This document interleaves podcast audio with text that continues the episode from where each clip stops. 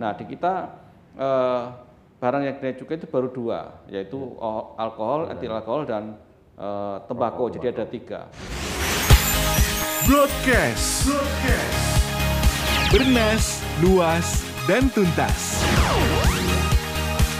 Powered by Business Indonesia.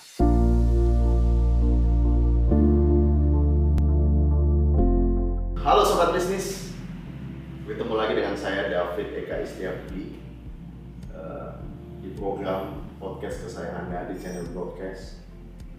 Pada sore hari ini langsung langsung dari eh, markas di LKI. Eh, saya bersama Ketua Harian Bapak Tulus Abadi. Apa kabar Pak? Baik, alhamdulillah. Selamat sore Bung David. Selamat sore Pak. Ini awal tahun sepertinya Pak Tulus sibuk ya Pak. Langsung sibuk maksudnya. Karena banyak isu yang sepertinya tidak hanya mengulas tahun 2021 tapi awal tahun sepertinya banyak isu-isu yang eh, punya banyak kepentingan bagi konsumen Pak. Ya.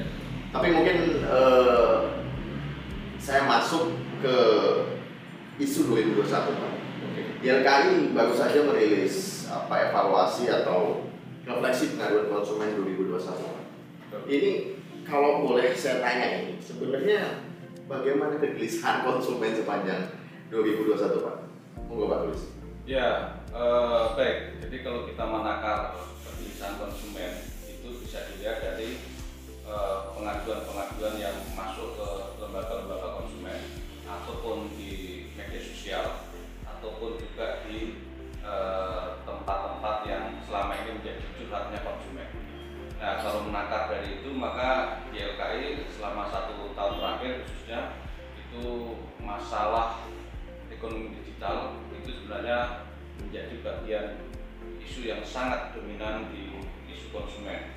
Memang sekilas konsumen banyak mendapatkan keuntungan, banyak mendapatkan manfaat dari ekonomi digital itu saya kira pasti ya, baik itu melalui fintech ataupun melalui e-commerce itu kita semua merasakan manfaat dari era ekonomi digital.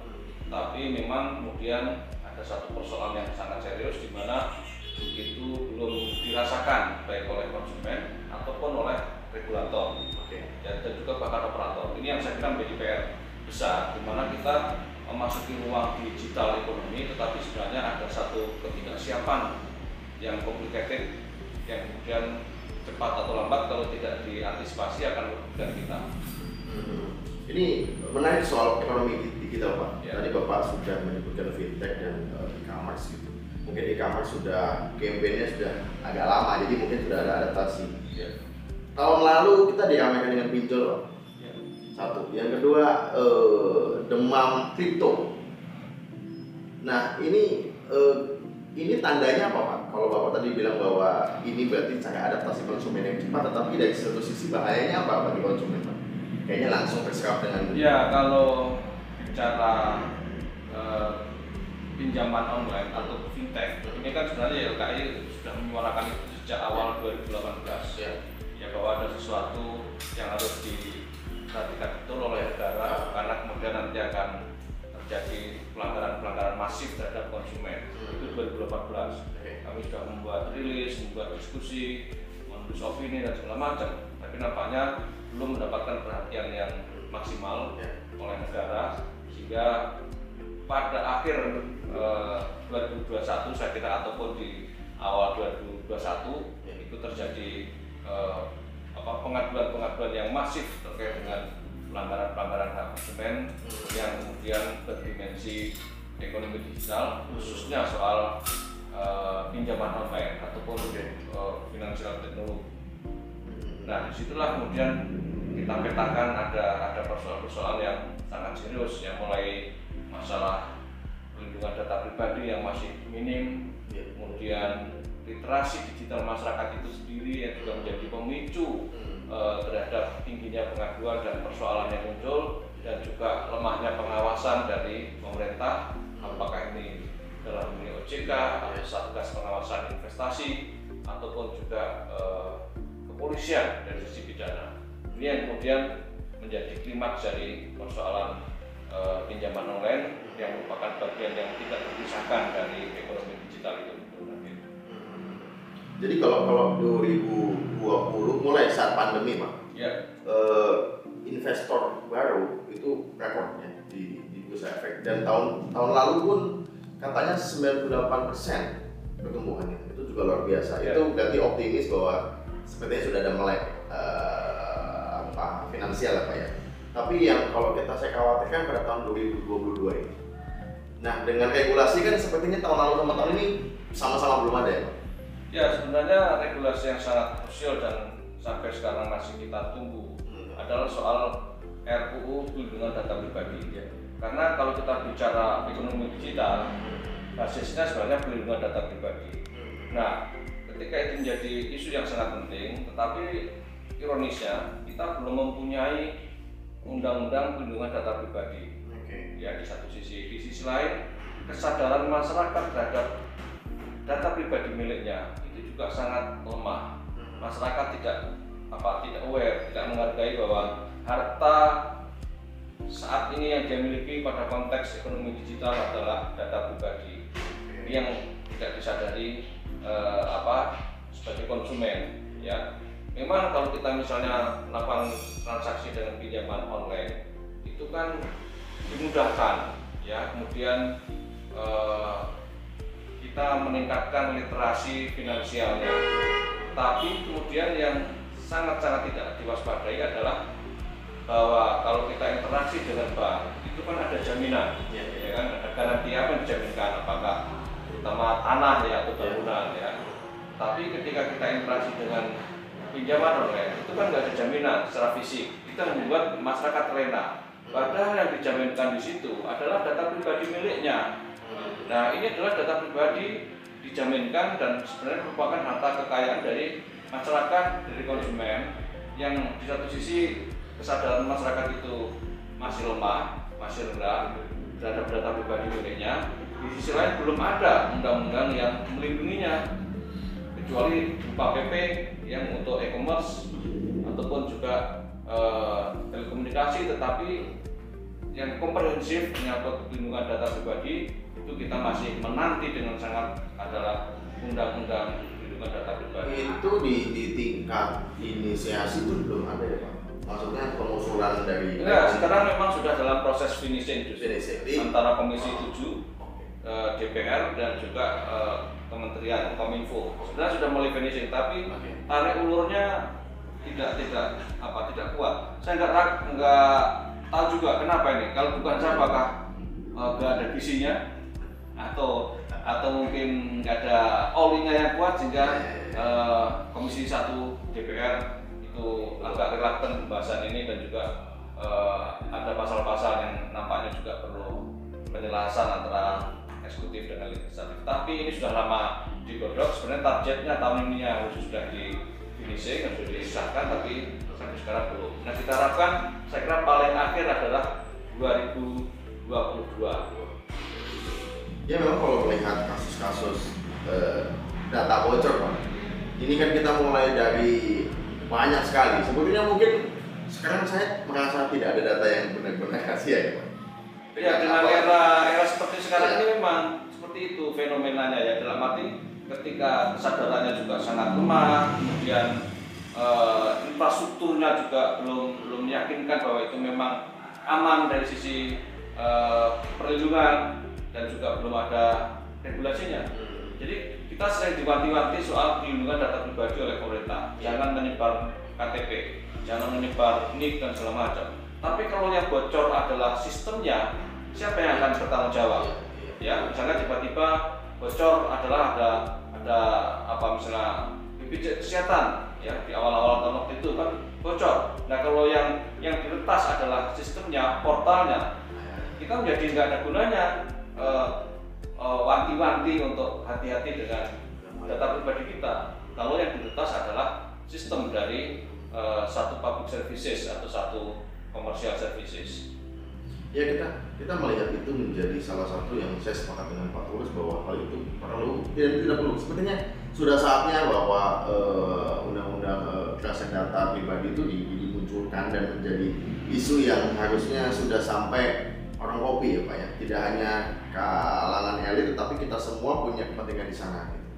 Nah pun terkait dengan harga sembako ini sama-sama krusial ya dan mungkin karena sembako bedanya sama-sama bahaya tapi sembako mungkin karena dampaknya hari itu juga. Ya, sembako langsung ke perut, ke positif, perut. ya, dan itu menyangkut eksistensi kita sebagai manusia. Ya. Nah, isu sembako ini menurut saya, Pak, eh, dalam eh, garapan isu publiknya agak sedikit berbeda dari beberapa rezim ya, Pak ya. Khusus agak agak baru lagi setelah mungkin pandemi ini. Ah, November atau Oktober itu udah mulai merangkak naik semua itu, Pak. Cabai dan teman-teman itu. Telur belakangan, sekarang minyak goreng gitu. Ya, Ini lalu mungkin minyak goreng kemarin presiden langsung eh, memberikan pernyataan gitu lalu dengan di, di- di- diguyur dengan bahasa diguyur dengan subsidi Eh, dengan eh, hari ini pak. Sebenarnya saya mau eh, fokus ke subsidinya subsidi apa pun. Ya, masih relevan pak dengan konsep sub- subsidi pak untuk kita semua. Ya, tergantung komoditas apa dan kemudian background persoalannya apa. oke. Ya, memang negara, saya kira negara mana pun masih memberikan subsidi, termasuk negara-negara liberal seperti Amerika, ya, itu masih kental dengan subsidi. Tapi komoditas apa yang akan diberikan subsidi? Ya, dalam kaitannya dengan tadi sembako ini, yang kemudian pemerintah mengguyur eh, subsidi tiga setengah triliun untuk minyak goreng. Ya, oke, secara instan itu mungkin bisa bisa mengatasi. Tapi saya melihat duduk persoalannya sebenarnya bukan soal subsidi atau tidak subsidi, karena ada persoalan dulu yang pemerintah seperti tutup mata atau tidak menyelesaikan akar persoalan itu, sehingga saya khawatir eh, subsidinya hilang, ya sekian triliun, tiga setengah triliun, tapi itu nanti akan terulang dan eh, duduk persoalan yang sesungguhnya tidak diselesaikan. Entah karena ada kesengajaan atau memang semacam ketidaktahuan atau mungkin juga ada semacam konflik of interest. Ya misalnya apa sebenarnya dalam isu pangan yang paling krusial di kita adalah soal kartel pangan Ya. wah ini, ini isu tiga tahun lalu ya namanya Iya. Ya, Nah ya. itu kan harusnya diselesaikan. Iya. Nah mahalnya minyak goreng, mahalnya telur dan mahalnya sembako kita itu adalah dugaan kuat adanya kartel bahan pangan. Nah ini harus dibongkar kalau memang Presiden Jokowi ingin menyelesaikan persoalan sampai ke akar-akarnya, maka adalah dugaan kartel pangan yang kasat mata harusnya dibereskan, bukan mengguyur subsidi.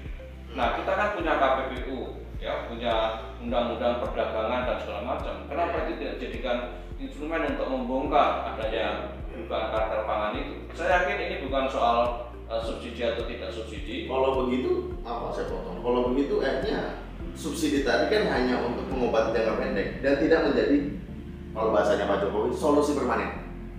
Ya itulah maka tadi saya bilang ini solusi instan. Ya. Ya padahal ini akan terulang. Nah, artinya mestinya kan saya bukan ekonom ya, tetapi mestinya di dalam masalah kenaikan harga yang gila-gila ini kan kalau bicara bicara linear ekonomi itu kan soal supply demand.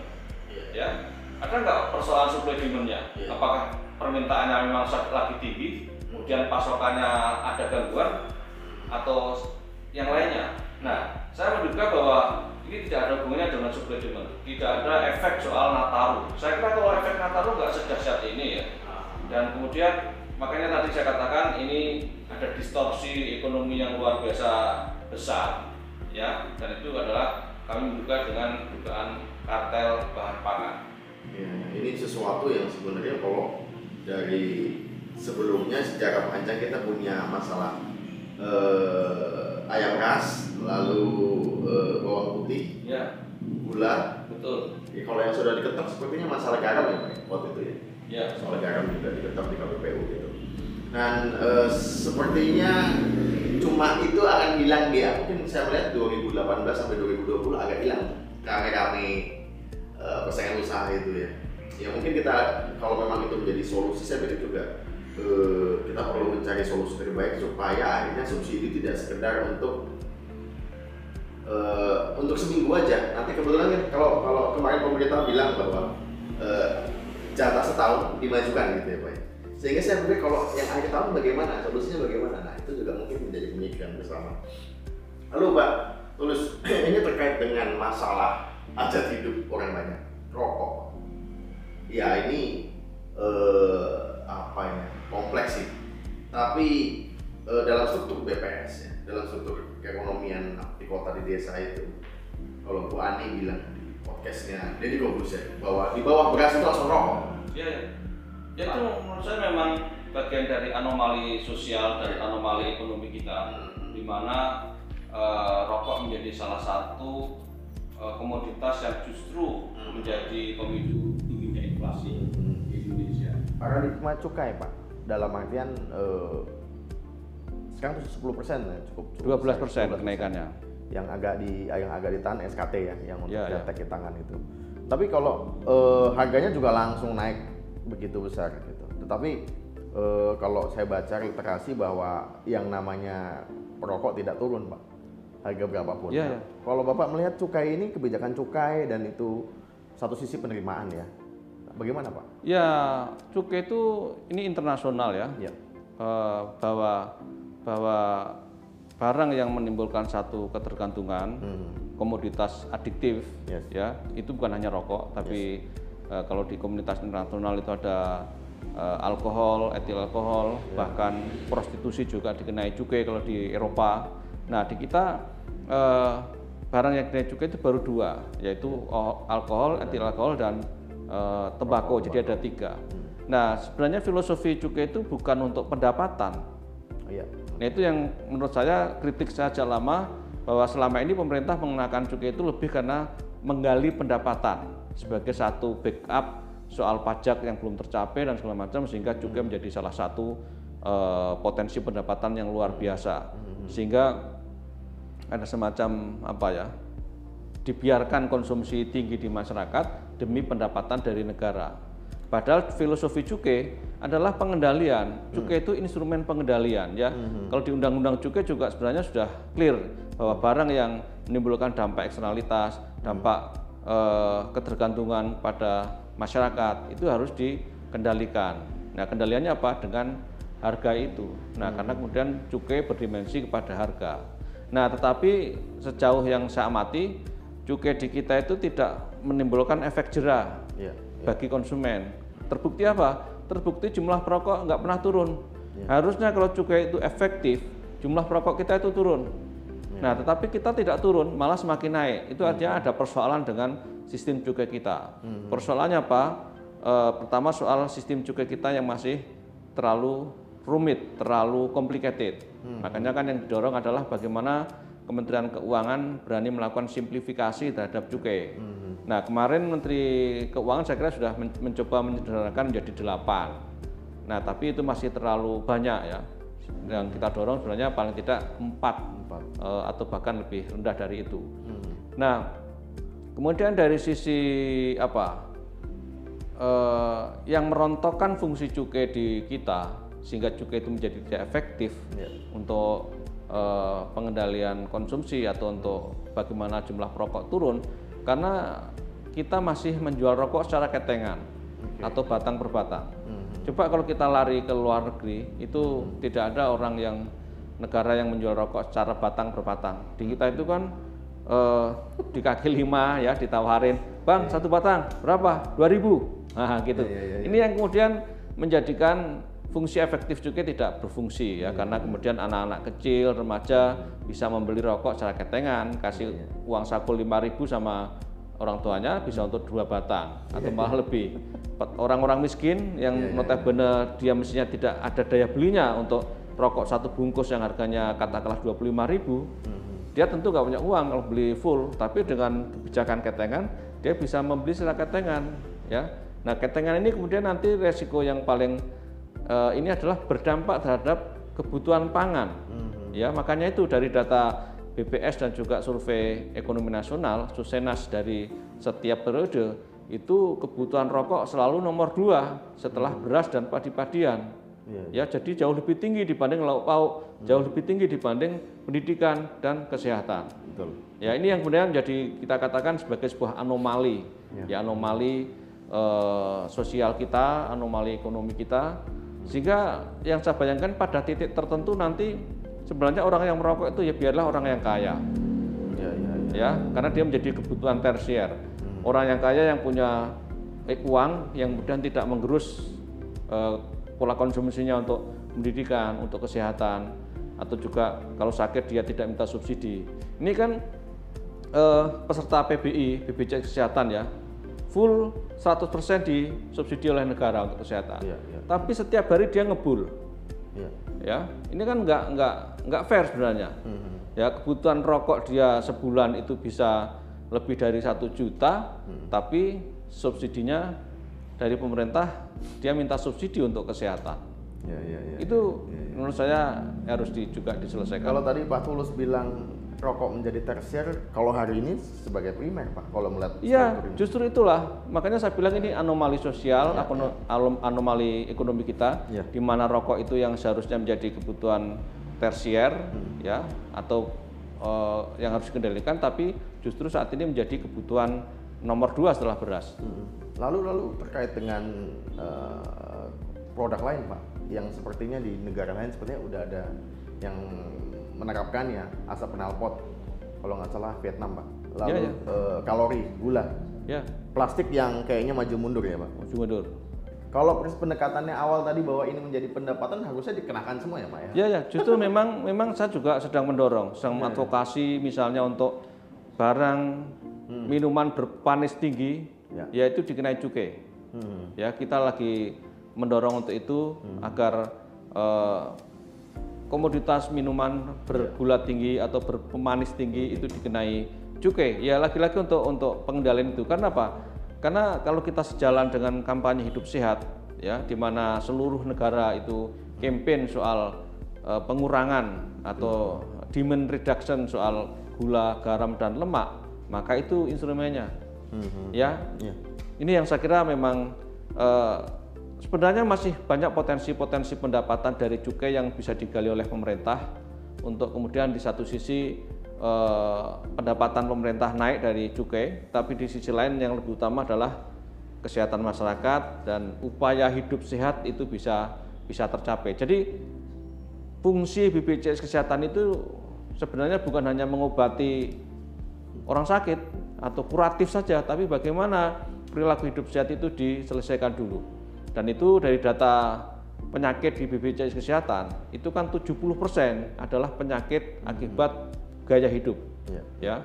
Penyakit gaya hidup di mana dia pola konsumsinya tidak benar, tadi merokok, kemudian gula tinggi, lemak dan segala macam dan kemudian dia tidak berolahraga, ya. Kemudian juga kurang minum, Iya, iya. kurang apa serat dan buah-buahan. macam ya. ya kemudian penyakit-penyakit katastrofik itulah yang kemudian harus ditanggung di dalam sistem kesehatan kita. Hmm. Ini terkait dengan kesehatan juga Pak. Ya, Ini kemarin ya rame-rame juga masih belum fix sih sebenarnya. Ini Badan POM eh, merevisi aturan soal BPA pada galon itu. Dan BPOM bilang, Badan POM bilang bahwa akan mengecualikan di UMKM. Tapi kalau kita sadari Pak, bisnis RO ya, RO ya bahasanya, itu kan UMKM ya Pak. Dengan begini bagaimana Pak? Kalau dari saran di LKI, strateginya itu seperti apa sih Pak? Ini kan masalahnya malah yang UMKM sepertinya lebih banyak. ya kalau BPA itu kalau dari hulunya dia sebenarnya bukan UMKM ya, tetapi justru industri eh, padat modal ya, karena yang bisa berbisnis itu kan eh, industri yang punya modal banyak. Nah kalau bagi LKI memang ya sebenarnya aspek pelindungan konsumen itu tidak bisa ditawar ya. Artinya semakin tinggi standarnya semakin bagus. Oke. Nah, tetapi memang pemerintah eh, harus juga memperhatikan aspek bagaimana keberlanjutan industri itu, sehingga perlu ada masa transisi, ya, sehingga di satu sisi industrinya tetap hidup, di sisi lain eh, pelindungan pada masyarakat dari sisi kesehatan juga tidak terabaikan. Jadi dalam konteks ini eh, strategi pemerintah, pendekatan pemerintah untuk menerapkan di industri besar dan menengah itu sudah tepat ya Pak? Saya kira ya, dan kita memang kemarin juga banyak diskusi dengan Badan POM untuk bagaimana mendesain ini semua. Karena sebenarnya kan pada konteks minimal itu belum ada pelanggaran terhadap batas yang ditentukan, batas minimal yang ditentukan oleh eh, Badan POM. Tetapi ketika distribusi dan penyimpanan dan pemasarannya tidak betul, Ini yang kami khawatir, yang tadinya dia bisa memenuhi batas minimal, Iya. misalnya 0,6 Iya. eh, eh, per juta, tetapi karena distribusinya tidak benar ya, artinya dia terjemur kena panas matahari di tempat yang kotor dan segala macam. Nah, angka minimalnya itu bisa naik. Ini yang kami lagi akan mensurvei itu, ya agar agar pre-market controlnya sudah betul, tapi post market controlnya seperti apa, sehingga nanti tidak terjadi akumulasi terhadap kandungan BPA itu. Sedangkan proses bisnisnya kan dari hulu hilir Iya, panjang banget panjang sekali. detail ya, rantai bisnisnya panjang sekali.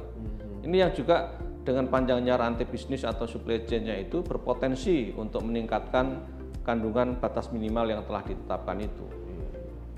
Jadi kita tunggu Pak, ini mungkin nggak tahu arahnya Badan POM dealnya seperti apa yang untuk diketapnya karena baru Iya. masih garis besar dan kayaknya masih kontak-kontakan terus sama Kemenperin nih. Saya kira memang dialektikanya antara rezim kesehatan dengan rezim industri.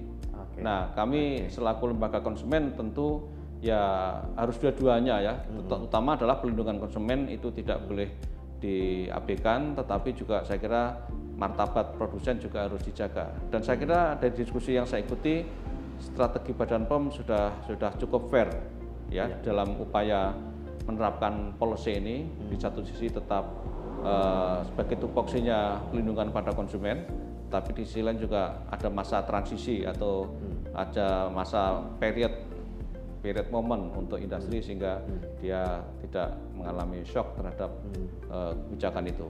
Oke, terima kasih Pak Tulus. Sobat bisnis bicara soal konsumen, mungkin kalau anda googlingin nama Pak Tulus Abadi atau YLKI itu tidak pernah lekang oleh waktu dan penglihatan di googling. Sehingga banyak banget topik sebenarnya kalau kita tanya jawab dengan Pak Tulus banyak hal yang bisa dijawab. Tentunya eh, kita menunggu respon sobat bisnis apakah eh, konten-konten seperti ini eh, tentunya untuk konsumen bisa kita perbanyak.